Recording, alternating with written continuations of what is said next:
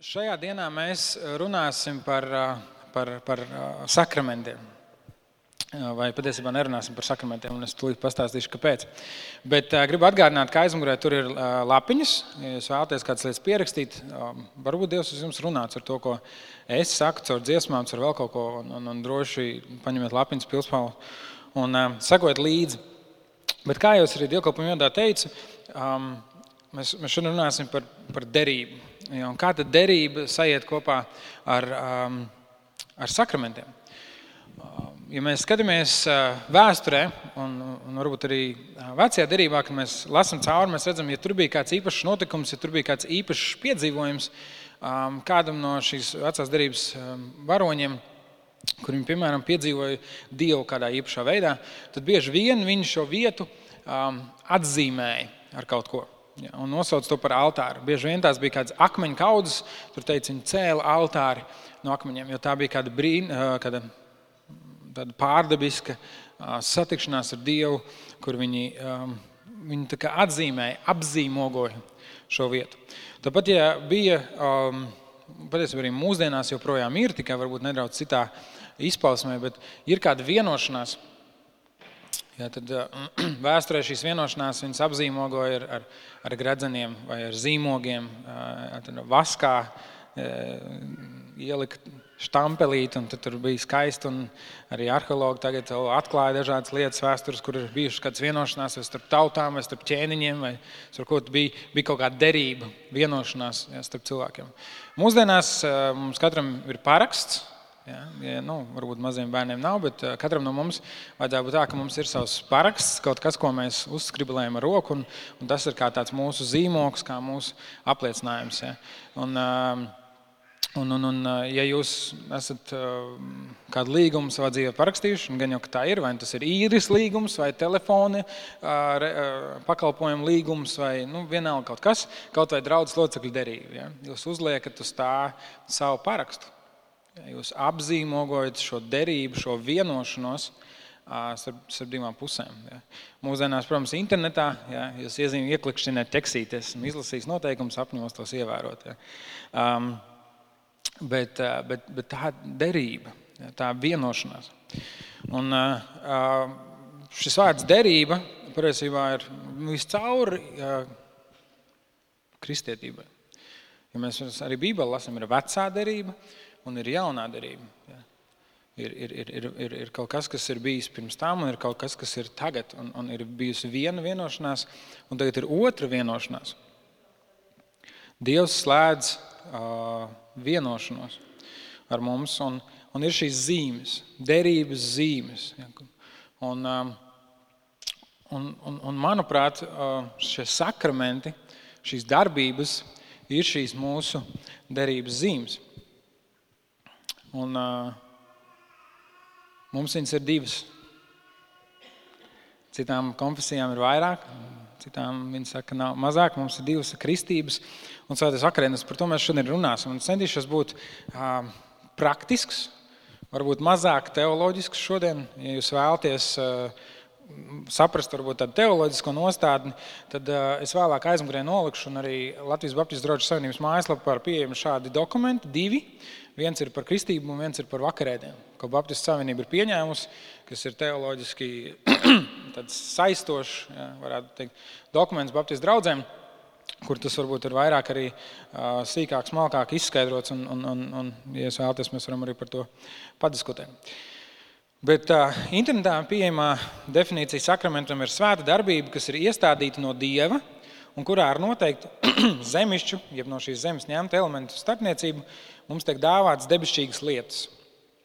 Sakramenti tā tad ir Dieva žēlstības līdzekļi, ar kuriem viņš pasniedz cilvēkiem evaņģēlīja apsolīto žēlastību. Tad tā ir kaut kāda darbība, caur kuru Dievs dod savu žēlstību. Reliģisko terminu vārnīcā Ilmārs Iršs ir rakstījis liturģisku svētdarbību, kurā ar reālu lietu starpniecību ticīgais saņem Dieva žēlstību. Un viņš pieminējis dažādās konfesijās, izpratni par sakramentu būtiski atšķiras. Un te man uzreiz ir jāsaka, lietu skaidrībai, ja mēs skatāmies uz šīm definīcijām, tad tādā tradicionālā izpratnē mums nav sakramentu vispār. Jo gan vakarēdienas, gan kristības tām ir simboliska nozīme, kuras pašas par sevi cilvēkam nepiešķir grēku piedošanu, kuras nevada kaut kādā pārdabiskā veidā dievu žēlstību.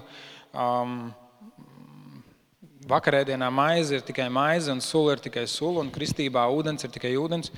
Un tām ir dziļa nozīme. Tās kaut ko nozīmē tad, ja mēs tajā iedziļināmies un ļaujam tam priekš sevis kaut ko nozīmēt. Bet, um, bet tādā izpratnē, ka tas ir kaut kāds kanāls, caur ko nāk dieva žēlstība, ka tas ir kaut kas pārdabisks, tā nav. Tas, ka Dievs tajā brīdī var darīt kaut ko pārdabisku, tas ir cits stāsts. Un es ticu, ka tā ir.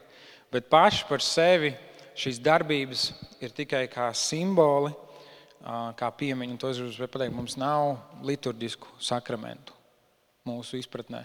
Jā, tādā tradicionālā izpratnē. Tomēr mēs to saucam par, par sakramentiem, tāpēc ka tās ir tādas svētdarbības, kas ir vienojošas arī daudziem kristiešiem.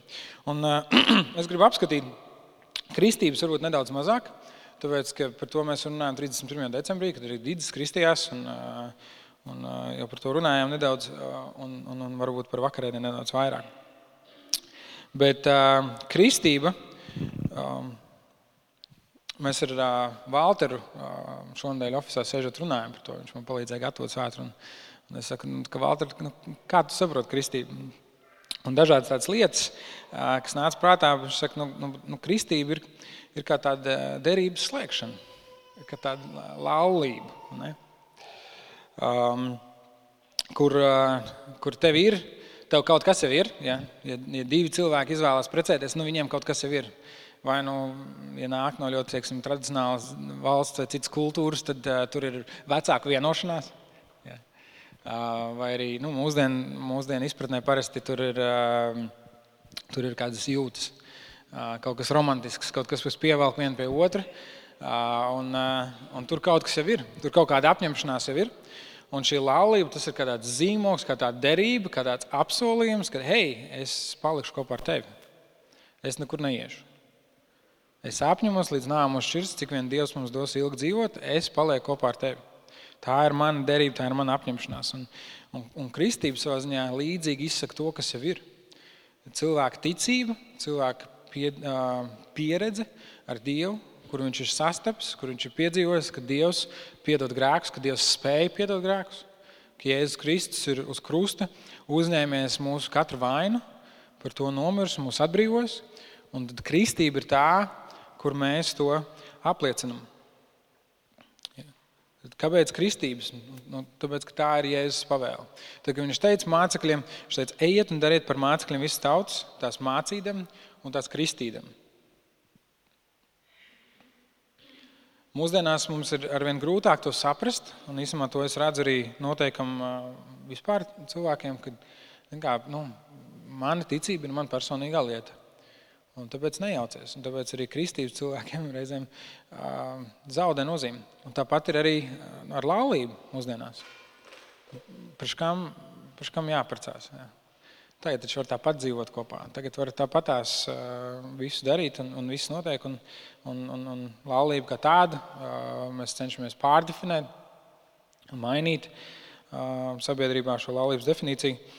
Bet, bet tā ir Kristus pavēle. Tad, kad uh, mēs lasām jauno derību, mēs redzam, ka tas ir, ir gandrīz pašsaprotami. Ka tas iet gandrīz uzreiz viens pēc otra. Ja tu nožēlo grēkus, ja tu apliecini savu ticību, ja saki, hei, Jēzus ir mans kungs un glābējs, es piedzīvoju to viņa glābjošo spēku manā dzīvē. Viņš izmaina manu sirdi. Es apzinos, ka es esmu grēcīgs cilvēks. Es apzinos, ka es pats ar savu dzīvi, ar saviem grēkiem netiek galā lai nokļūtu pie Dieva, lai saņemtu šo mūžīgās dzīvības apsolījumu, lai saņemtu šo Dieva klātbūtni, man ir vajadzīga viņa atdošana.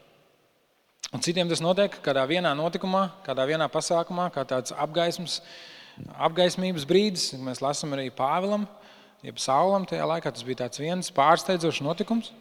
Un citam tas notiek vairāk gadu garumā, kur mēs pastāvīgi esam kopā ar citiem kristiešiem un, un, un, un esam draudzē, esam uzaud, uzaudzināti kristīgā ģimenei. Bet šis, šis ceļš pie Dieva, un tad kādā brīdī, kad tu saproti, jā, es, es gribu būt kristietis, es esmu kristietis, es ticu Dievam, tad ja mēs skatāmies Bībelē, kad pēc šīs apziņas gandrīz automātiski nāk kristība, kā savas ticības apliecība. Un, uh, tad mēs nonākam pie tā, ka kristieši nevar būt uh, slepeni aģenti. Ja.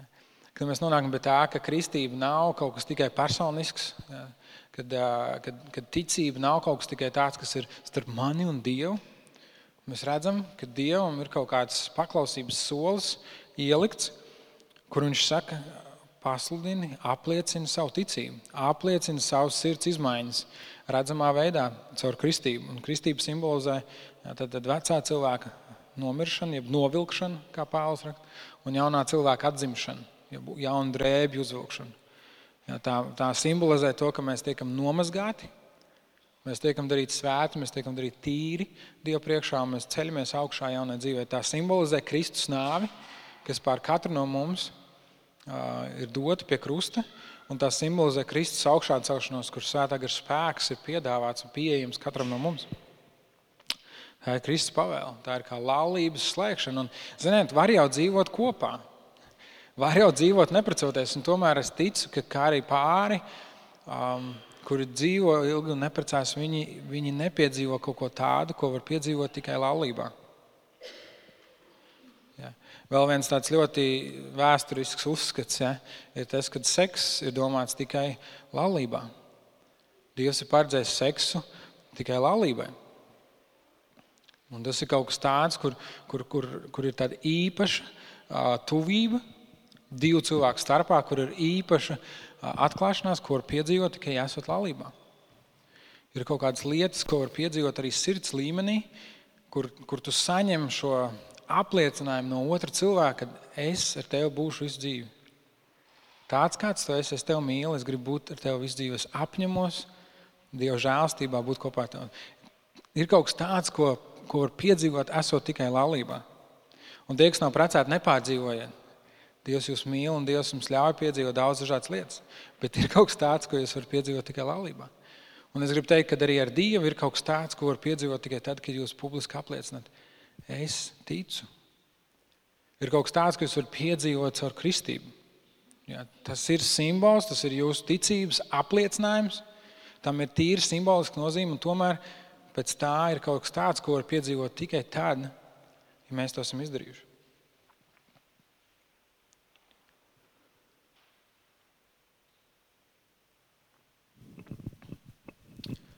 Gribu nedaudz pieminēt uh, par Svēto garu dažādās konfesijās arī šis ir um,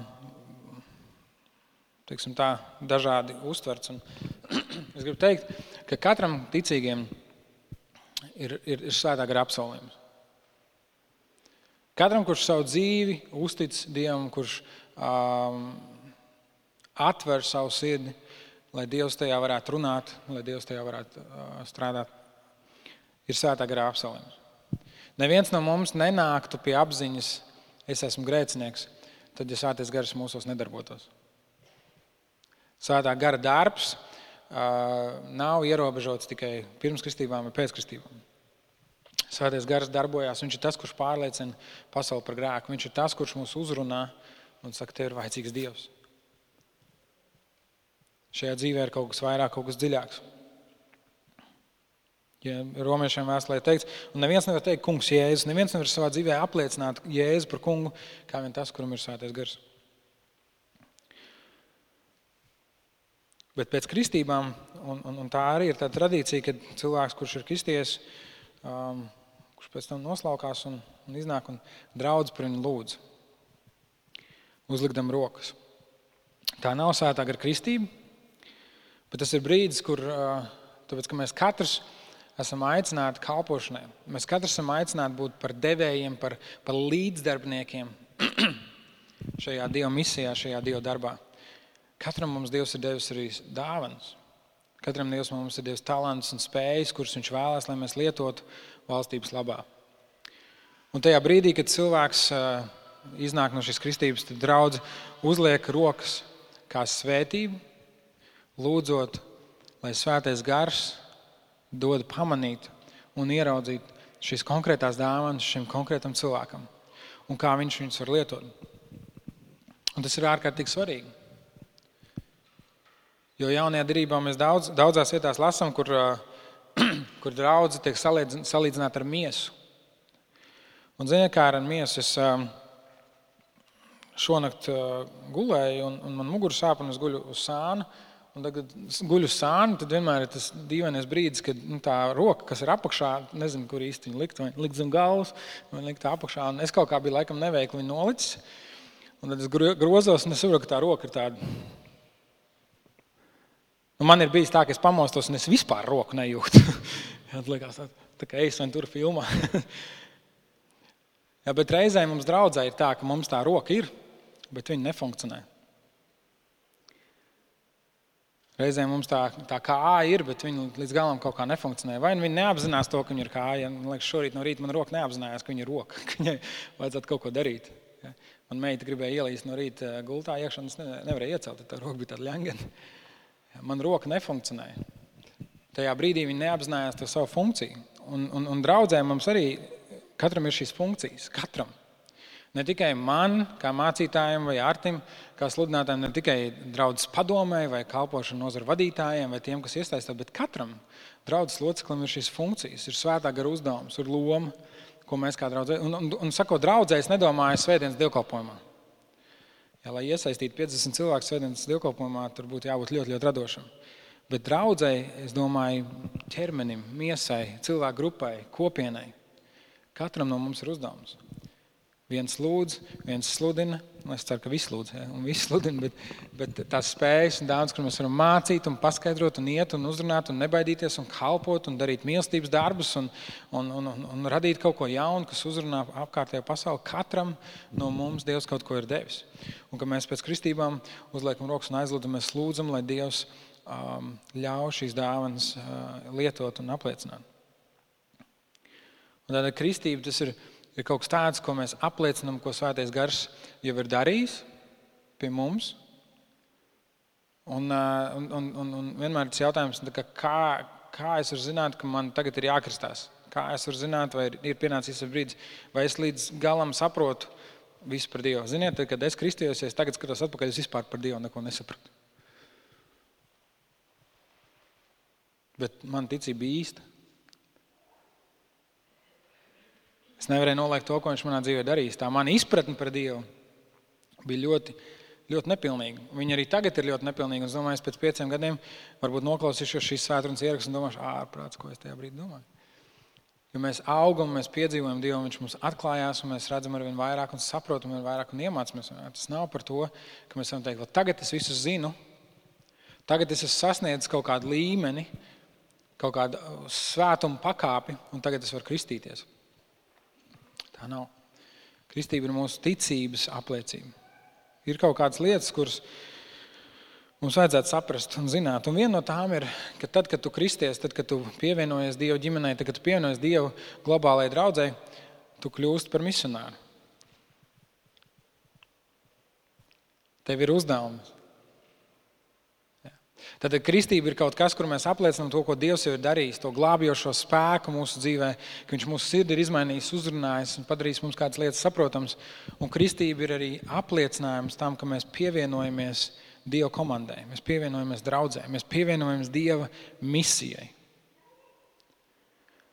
Un bieži vien šī daļa iztrūkst.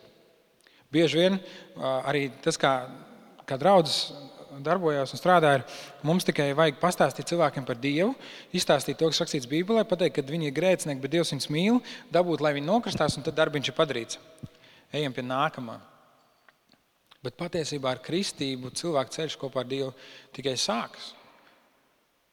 Un neviens no mums nav aicināts nokristīties tāpēc, lai tā būtu mūsu apdrošināšanas polise. Tajā brīdī, kad mēs nomirstam, kā tāda ieejas biļete debesīs, Bet tad, kad mēs apliecinām savu ticību, mums jāsaprot, hei, ja mēs uzticam Dievam savu dzīvi, Viņš no mums arī kaut ko sagaida. Viņš sagaida, ka mēs iesaistamies Viņa darbā. Ar to, kas mums ir. Ar savu sirds attieksmi, ar savu domu. Tāpēc arī draudzes locekļu anketās šajā draudzes locekļu derībā ir šie teikumi, ir šī apņemšanās. Tāpēc mēs sagaidām, ka katrs cilvēks, kurš ir šīs draudzes loceklis, viņš ieguldīs sevi, savu laiku, savu enerģiju, savus lūgšanas, savus finanses, lai šī draudzība varētu augt, lai Dieva valstība varētu augt. Katrs. Kristība apliecina to, ko mēs jau esam piedzīvojuši, un kristība apliecina to, uz ko mēs ejam uz priekšu. Un tad mēs nonākam līdz vakarēdienam. Ja kristība ir vienreizējs um, dzīves notikums. Un, uh, par otrreizējām kristībām mēs varētu daudz un plaši runāt un diskutēt. Ja jums ir, uh, ir kādi jautājumi par to, tad es labprāt pēc dievkalpojuma jums parunāšu. Tā ir svarīga tēma, bet, diemžēl, šodien mēs vienkārši nepaspēsim viņu aptvert. Bet tad, ja kristība ir vienreizējs notikums, kur tu piedzīvoji Dievu un Dieva glābžojošu spēku savā dzīvē, apliecina viņu caur kristību, apliecina savu ticību, apliecina savu gatavību iet kopā ar Dievu, tur, kur Viņš tev vadīs, tad vakarēdienas ir atkārtot šīs derības apliecināšana. Atkārtot šīs derības atjaunošanu. Pēc Baptistu tradīcijas mēs to darām vienreiz mēnesī. Baptisti arī šajā dokumentā, ko es jums teicu, aicina to darīt pirmajā svētdienā kā tādu vienojošu faktoru. Ja, mēs mazliet arī pastīsimies, kā šis, eh, šis notikums, šis vakarēdienas ir attīstījies, bet tas ir atkārtota apņemšanās, atkārtot derību. Savā ziņā arī šīs draudzes locekļu derība, tā ir atkārtot apņemšanās. Iesaistīties Dieva darbā, iesaistīties valstības darbā, atkārtot apņemšanās. Un šis vakarēdienas viņš nāk. Um, No stāsta vecajā derībā, jau otrajā mūža grāmatā, 12. nodaļā, jūs varat izlasīt, es vienkārši izstāstīšu, kur, kur Dievs atbrīvo savu Izraēlu tautu. Ja, un, un, un, un jūs droši vien esat dzirdējuši šo stāstu vai nostāstu par šo stāstu, kur eģiptieši ir pavērdzinājuši Izraēlu tautu un negrib viņu laist vaļā, ja, jo tas ir ekonomiski neizdevīgi. Un, un, un Dievs ar varenām zīmēm un brīnumiem šo tautu uh, izved un atbrīvo. Un pēdējā zīme bija tā, ka Dieva uh, eņģeļi nogalināja katru pirmdzimto Eģiptē. Bet, bet savai tautai Dievs bija devis zīmi. Viņš teica, nogaliniet jēru, nokaujiet jēru, ēdiet tā gaļu, un viņa asins apslakiet ap durvju stenderi. Un tad, kad nāves eņģēlis ies, tad viņš ies jums garām. Un, un šis vārds paskā, ja, pesach, no ebreju valodas nozīmē iet garām. Iet garām. Ja, un, un šie bija tie svētki, kur un, un visi, kas tā izdarīja, kas nokāva šo, šo jēru, noslacīja šīs asins un ēda šo gaļu mājās, tajā vakarā Dieva eņģēlis viņus audzēja. Dieva eņģēlis viņus izglāba, un caur šo notikumu viņi ne tikai izglāba savu dzīvību, bet viņi arī viņi izglābās no verdzības, kur Dievs viņus ieveda apsolītajā zemē. Ļoti dziļa, spēcīga simbolika šeit, kur Dievs atbrīvo savu tautu caur, caur jēra asinīm ar lielu varenību.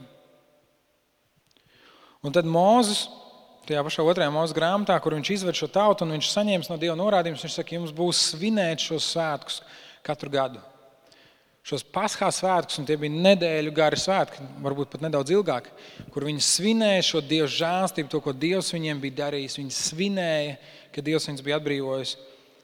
Un Mozus ņēma asins un slacīja par tautu un teica, šīs ir derības asins. Šī ir derība, ko Dievs ar jums noslēdz.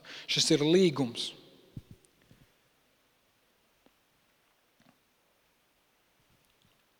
Un tad gadu no gada um, Izraēla tauta, viņiem bija šis likums, šis noteikums svinēt šos svētkus un atcerēties, ko Dievs ir darījis. Svinēt šos paskā svētkus. Un tad tas, ko mēs lasījām dievkalpojumu ievadā no uh, pravieša iermī grāmatas, kur Dievs ar pravietu iermī runā un, un, un, un, un runā uz šo tautu, kurai ir šis likums, kur ir atbrīvot, kur ir, ir bija, viņš saka, es slēgšu jaunu derību. Es slēgšu jaunu derību ar Izraēlu namu un jūdas tautu. Un viņš saka, ne tādu derību, ko es slēdzu ar viņu tēviem, jo todien es viņus ņēmu pie savas rokas un viņi lauza man derību. Viņi nebija uzticīgi. Redziet, ik, ik katra lieta, kas nāk no ārpuses, vai tie ir likumi, vai noteikumi, vai pārmaiņas, vai kaut kādas lietas, ja tavs sirds tam nav gatava, tā nestrādās. Tieši tāpēc arī, lai desmit bauši, lai cik viņi labi un patiesi un dziļi būtu, viņi nestrādā. Viņi tavā dzīvē nestrādā. Viņi nedod to, to, to žēlastību, viņi nedod to atdošanu. Tad, ja tavs sirds nav mainīta. Un tas bija tas, kas bija vecajā darbā. Viņi centās ievērot visus šos noteikumus un likumus un pat svinēt šos svētkus, bet viņu sirds nebija ar Dievu. Viņa derība bija formāla, viņu līgums, viņu vienošanās ar Dievu bija formāla, bet viņi to neievēroja.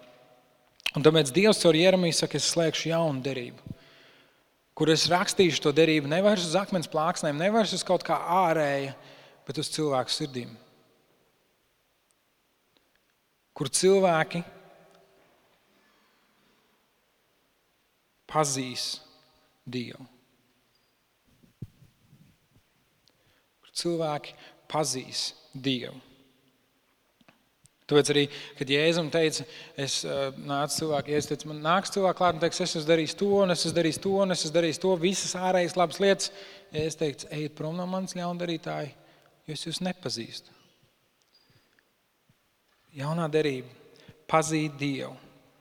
Un tad, kad mēs lasām uh, evaņģēlijos, uh, tad, tad Jēzus ņem, un šis atkal ir šis, šis paskā mīlestības uz kuru Jēzus bija devis uz Jeruzalemi vienreiz gadā, un viņš viņu ēda kopā ar saviem mācekļiem.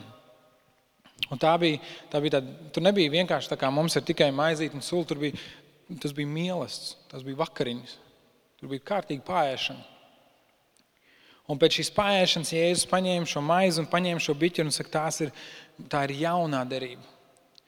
Citiem vārdiem sakot, ja es piepildu to, kas vecajā derībā ir pamanīts, es piepildu to, ko Dievs teica caur Jeremijas muti. Šī ir jaunā derība manās asinīs.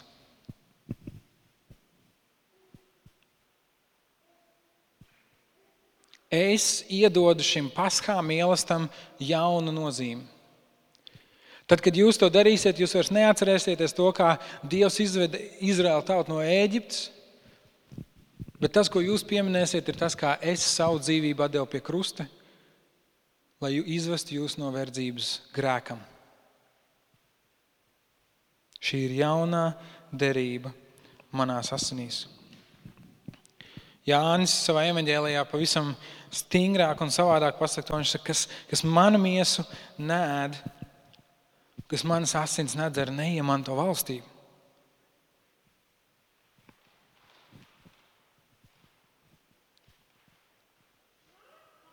Viņš saka, šī, šī maize nākas no debesīm, un tad Jānis raksta, Jēzus saka, es esmu maize. Es esmu durvis. Es esmu ceļš, patiesība un dzīvība. Jēzus iedod šai, um, šiem paskām mīlestam, šai, šim vakarēdienam pavisam jaunu nozīmi. Viņš saka, tas vairs nav par to, ko mēs atceramies vecajā darbā, kur likumi tika rakstīti ārēji, un, un, un, un jums bija baušļi un, un likumi, ko ievērot, bet, bet šī jaunā darbība, kur es daru kaut ko jaunu. Un es mainu savu sirds, atdodams par jums savu dzīvību. Vēlāk šie vārdi no evaņģēliem, kurus citēja arī um, Pāvils vēstulē korintiešiem, kurus arī mēs pie vakarēdienas uh, atkārtojam, kā tādu atgādinājumu par, par Jēzus maizi un, uh, un, par, Jēzu, un, un par biķeri, uh, kas ir jaunā darība Jēzus sasnīs. Bet tad mēs redzam vēl kādu pagriezienu, kādu notikumu uh, jaunajā derībā, kas ir apstuļu darbos, kur, kur, kur mācekļi, kas, kas Jēzum sekoja, kas bija piedzīvojuši Jēzus glābšanas spēku, kas piedzīvoja Jēzus augšām celšanos, kur viņi izdzīvo šo pašu piemiņas mīlestību pavisam citādāk. Un apstākļu darbu otrās nodaļas pašie pēdējie panti ir teikts, cik viena dvēsele pildījās ar bību, gan daudz brīnumu, gan zīmju notika caur apstuļiem. Visi ticīgie turējās kopā un viss viņiem bija kopīgs. Viņi pārdeva savu mantu un īpašumu un izdalīja visiem, kā kuram vajadzēja. Dienu no dienas tie vienprātībā pulcējās templī, bet mājās tie lauza maizi un kopīgi ēda līgsmībā un sirds vienkāršībā, slavēdam Dievu un baudīdam labvēlību tautā. Un kungs ikdienas pievienoja viņu pulkam aizvien jaunas izklāptos. Viens tāds caurvijošs vārds šim tekstam ir ikdienas. Ikdienas pulcējās templī, ikdienas eh, pulcējās mājās un lauza maizi. Šis, šis vārds, lauza maizi, šis termins ir tas pats termins, ko lieto lai raksturotu svēto vakarēdienu jaunajā darbā, ordinālā valodā, grieķu valodā. Lauza maizi mājās. Mēs redzam, ka, ka tas, kas kādreiz bija viena reize gadā, ar īpašiem rituāliem, atskatoties uz to, kas noticis dikti sen atpakaļ, tagad ir kļuvis kaut kas tāds, ko ticīgie dara nepārtraukti. Ko ticīgie dara nepārtraukti. Un, un man jāvirzās priekšā, es te varētu aizināties daudz un dikti, bet te, liek, tas mums liek domāt par svētdienu nozīmi draudzes dzīvē.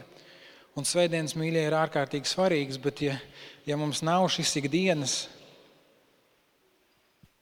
Ja mums nav šis ikdienas, tad mēs kaut ko palaidām garām.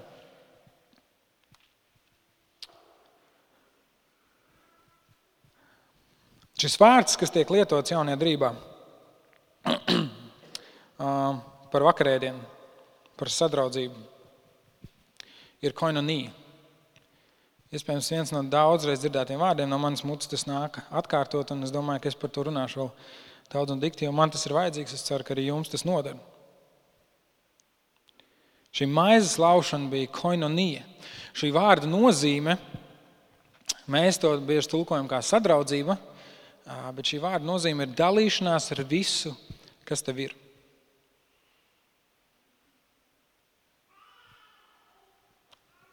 Dalīšanās ar visu, kas tev ir. Ja jums vajadzīga sadraud, vārdam sadraudzība, jauna definīcija, tad tā ir sadraudzība, dalīšanās ar visu, Kas tev ir? Tas nav tikai tēja un cepuma pēc dievkalpojuma.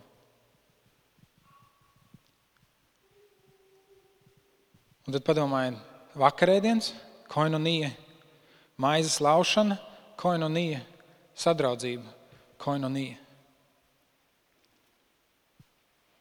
Dalīšanās ar visu, kas tev ir.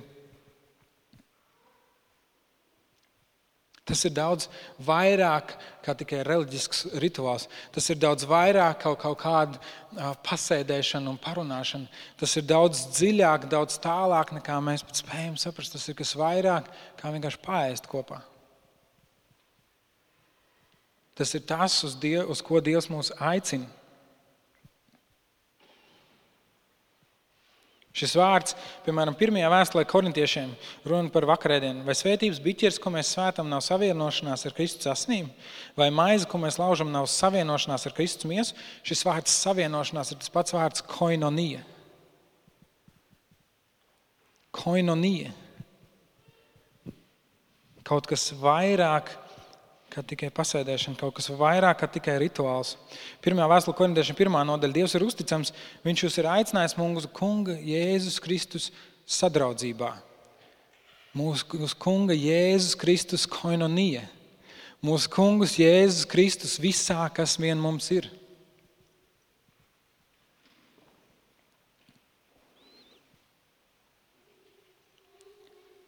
Un tad ļoti interesanti Pāvils raksta vēstuli romiešiem.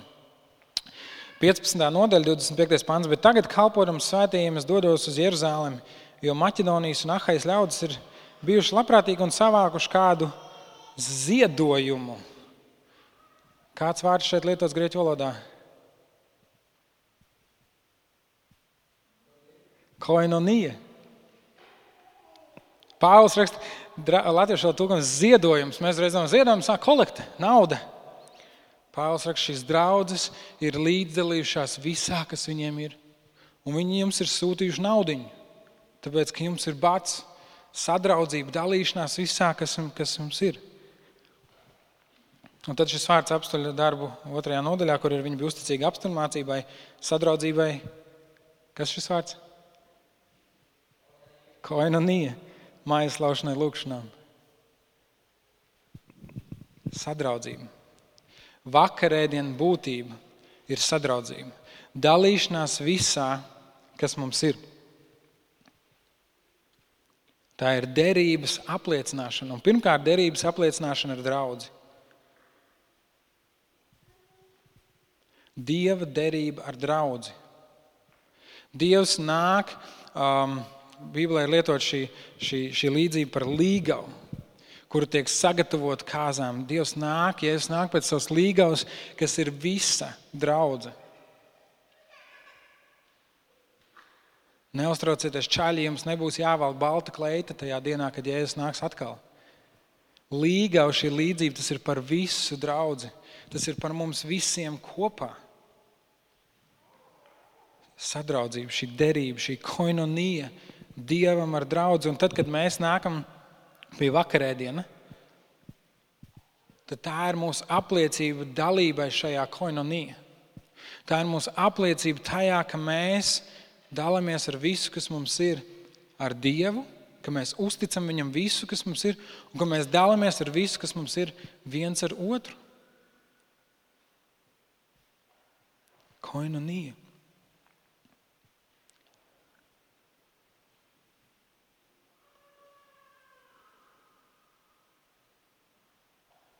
Tāpēc arī, tāpēc arī ir šie šie divi nosacījumi.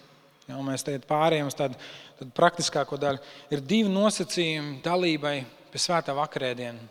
Un pirmais ir, vai Jēzus Kristus ir tavs kungs un glābējs? Vai viņš ir tavs vienīgais ceļš pie Dieva? Vai viņš ir vienīgais tavs Dievs? Tāpēc arī pie vakarēdienas izskan šie vārdi, ka viens, kas Jēzus Kristus atzīst par savu kungu un glābēju, tas ir pirmais nosacījums. Un otrais nosacījums ir, vai jūs esat mierā ar brāļiem un māsām.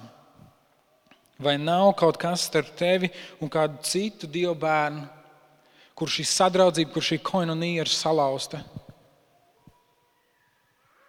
un kas traucē tev nākt un, un apliecināt, es esmu sadraudzībā. Bībelē ir teikts, tu nevari mīlēt Dievu, kur tu neesi redzējis, ja tu nemīli brāli, kur tu esi redzējis.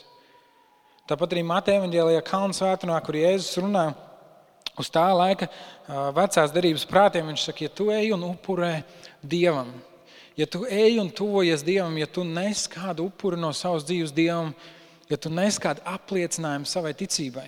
Ja mums, paldies Dievam, vairs nav jānes upuri kā tādi, bet mūsu apliecinājums, mūsu ticībai ir svētas vakarēdienas. Un Jēzus saka, ja tu ej un upurē un atceries, ka kādam brālim ir kaut kas pret tevi,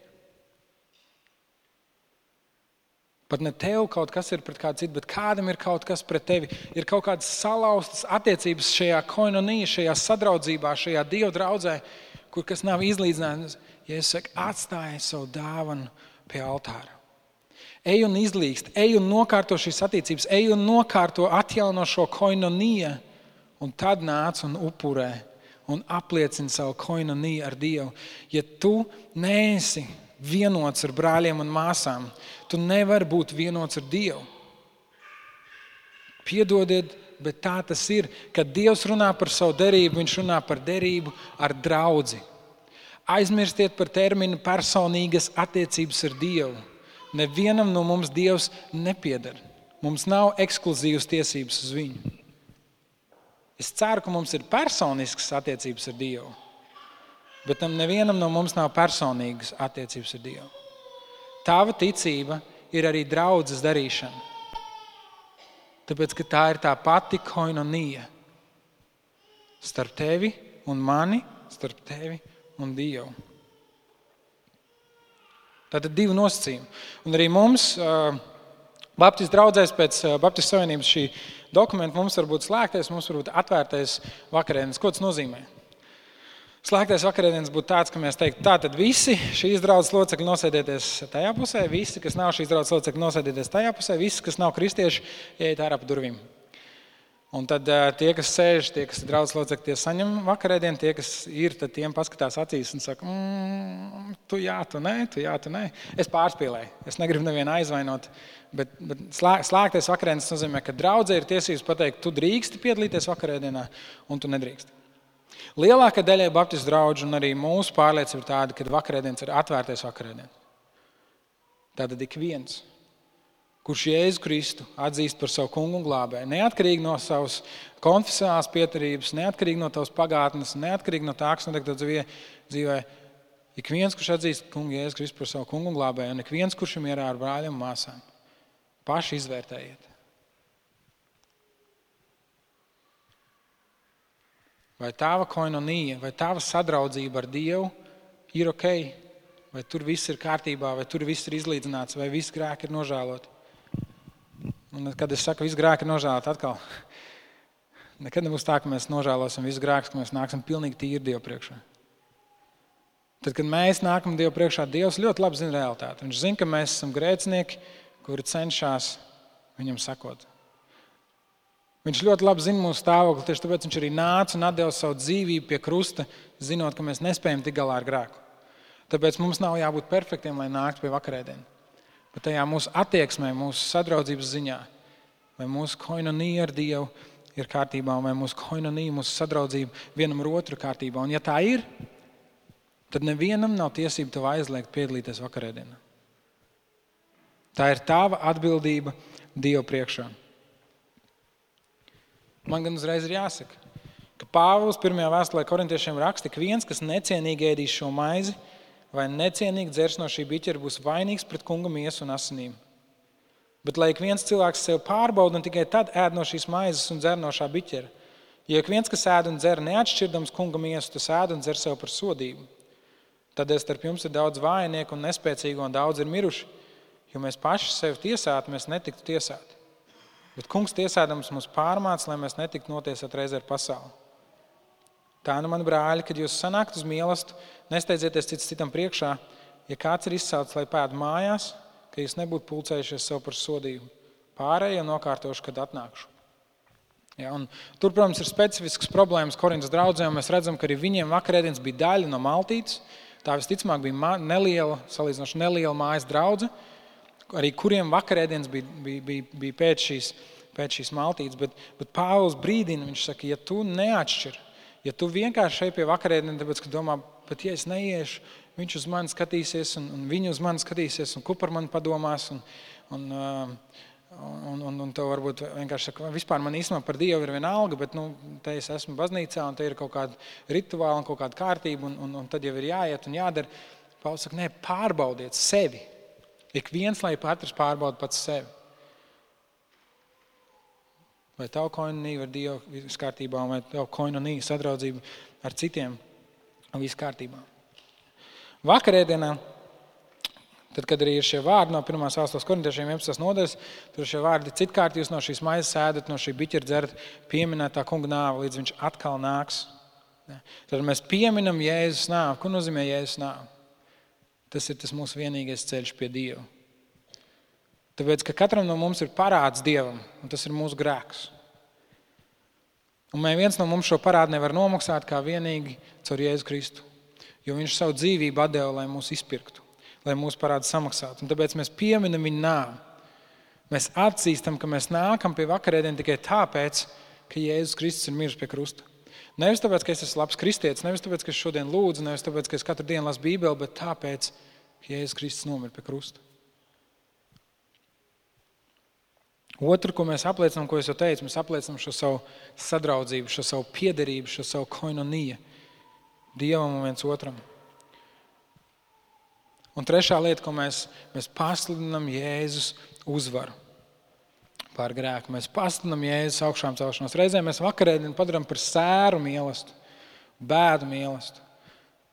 Ja nu kas, ja to var pielīdzināt kādam mīlestam, tas ir kāzu mīlestība, kur ir prieks un līgsmība, jo Dievs grēku ir uzvarējis. Un, kad mēs nākam pie vakarēdienas, mums vajadzētu nākt skumjiem par savu grēku, bet priecīgiem par to, ko Dievs mūsu labā ir darījis.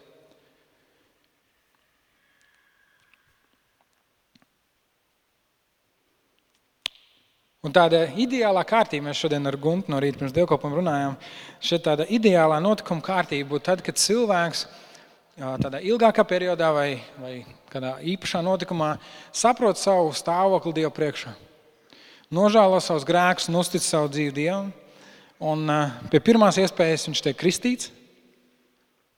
Un tad pēc kristībām viņš ir draudzes daļa, viņam ir šī kononija, un viņš uh, var piedalīties svētajā vakarēdienā. Tradīcija, arī Baptistu tradīcija ir tāda, ja tu neesi kristīts, tad tu nevari piedalīties svētajā vakarēdienā. Bet man jāsaka, ka tā tradīcija, šis ir tas brīdis, kur es gribētu teikt, ka mēs varētu arī atkāpties no tradīcijas. Tāpēc, ka kas es tāds esmu, lai iztiesātu tavu ticību? Ja tu Dievu atzīsti par savu kungu un glābēju, un tas mierā ar brāļiem un māsām, es tevi iedrošinu, ja tu to vēl neesi darījis, apliecināt savu ticību kristībā. Tā ir kunga pavēle, tur ir kaut kas īpašs, tur ir kaut kas tāds, kas ir brīnišķīgs un piedzīvojams, un tomēr nekur nav teikts, ka tas ir nosacījums tam, lai tu varētu nākt pie vakarēdienas. Ticība ir nosacījums tam, lai tu varētu nākt pie vakarēdienas. Tava dzīves pārliecība par to, kas ir Dievs tavā dzīvē, ir nosacījums tam, lai tu varētu nākt pie vakarēdienas. Kā jau teicu, ideāli būtu tad, ja tu nožēlo grēkus, atpazīsti savu stāvokli Dieva priekšā. Un pēc pirmās iespējas tiek kristīts, un tad šis jautājums vispār atkrīt. Grēka nožēla, kristība, vakarēdienas. Bet reizēm dažādu objektīvu, subjektīvu, pareizu un nepareizu iemeslu dēļ šī kristība tiek atlikta vai novilcināta. Un es nedomāju, ka tam vajadzētu tevi atturēt, ja vien tu tiešām ar savu sirdi esi gatavs sakot tur, kur Kristus tev ved, iesaistīties viņa draudzē, viņa misijā. Es nedomāju, ka tam vajadzētu atturēt tevi no vakarēdienas. Un tad mēs nonākam pie stāsta par bērniem. Ja es teicu, laidiet bērniņus pie manis. Ne? Ko mums darīt? Vai bērniem, vai bērni drīkst piedalīties vakarēdienā? Vai bērniem vajadzētu piedalīties vakarēdienā? Un, uh, laiks nav daudz. Uh, šis ir tāds um, atkal kutlīgs temats, kur droši vien mēs sātrunas veidā, bet diskusiju veidā varētu par to runāt. Un jūs vēlaties, tad pēc dievkalpojuma droši pienāciet pie mums klāt. Hei, uzrakstiet e-pastu uz mājvietu, mājvietu.lv, uzrakstiet jautājumus lapiņas un iemetiet vai nu tur tajā kastītē vai ziedojumu kastītē. Ja jums ir kādi jautājumi, mēs tos labprāt atbildēsim 4. martā, kad būs jautājumi un atbildes dievkalpojums par kristībām, par vakarēdienu. Droši. Um, bet es gribu teikt, mīļie vecāki, jums ir bērni, Un tā ir jūsu atbildība audzināt savus bērnus dievbijā. Neviens no mums noteikti nepazīst eh, jūsu bērnus labāk kā jūs paši. Un tikai jums droši vien var būt šī saruna ar jūsu bērniem par to, kāda ir viņu ticība, kā viņi redz Dievu. Pēdējo, pēdējā pusgada laikā man arī Jēkab ir bijušas vairākas šādas sarunas. Viena bija tad, kad Digis kristījās, un Jēkabs teica, es arī gribu.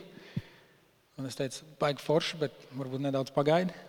Parunāsim par to, Un viņš man tā ir pateicis, es ticu, es ticu, ka Dievs ir. Un es, es neapšaubu. Es kā teicis, es gribu, lai viņš pieaug savā izpratnē par to, ko nozīmē sekot Dievam. Lai viņš pieaug savā izpratnē par to, ko nozīmē būt kristietim. Un tāpēc arī tad, kad viņš vēlās nākt pie vakarēdienas, kas ir ļoti interesanti, tur ir mazas maizītes un mazas suliņas, tieši kā radīts bērniem. Visi maziņš. Viņiem arī ļoti gribās. Un, un, un, un ir ļoti labi, kad, kad mēs varam veikt šīs sarunas ar mūsu bērniem. Tas ir mūsu pienākums veidot viņus par mācekļiem un stāstīt viņiem, ko tas nozīmē. Un, mīļie vecākie, kādā brīdī jums liekas, ka mans bērns ar savu ticības formulējumu pārspēja pat mācītāju, un viņš no sirds tam tic, un kādā brīdī jūs bērns nāks pie vakarēdienas, es viņu nedzīšu projām. Tāpēc, ka mums ir atvērtais vakarēdienas, un es neuzņemos atbildību. Ik viens, kurš izdala vakarēdienu, neuzņems atbildību par jūsu bērnu ticību. Ik viens, kas ēd, lai pārbauda pats sevi, cik nu bērniem tas ir iespējams.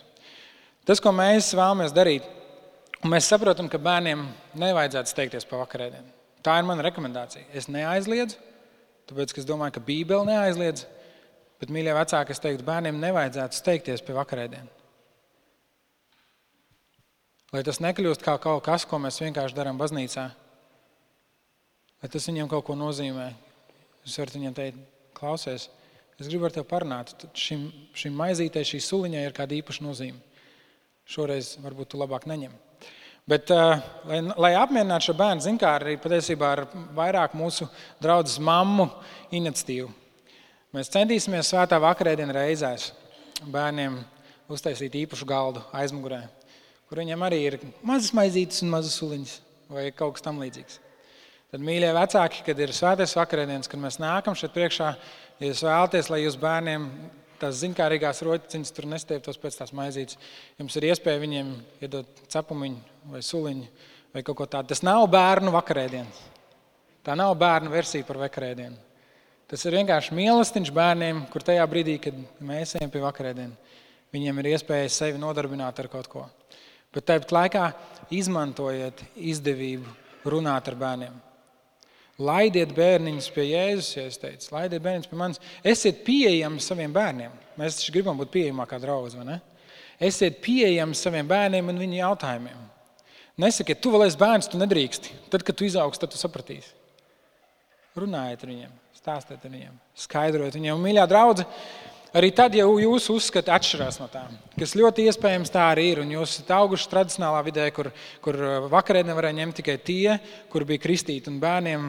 Es runāju ar vairākiem šeit, kur ir auguši Baptistu, Baptistu ģimenēs, kur, kur, kur tas bija stingrs, stingrs tabū. Um, un, un ja jums tā ir, Un, un ja kāds bērns tomēr paņem to vakarēdienu, ja kāds bērns tomēr tiek garām ja, šim mazā galdiņa principam, un, un, un lūdzu mīlēt viņus. Lūdzu mīlēt viņus un viņu vecākus. Pat tad jūs nepiekrītat. Lūdzu mīlēt viņus. Tas arī viss šodienai.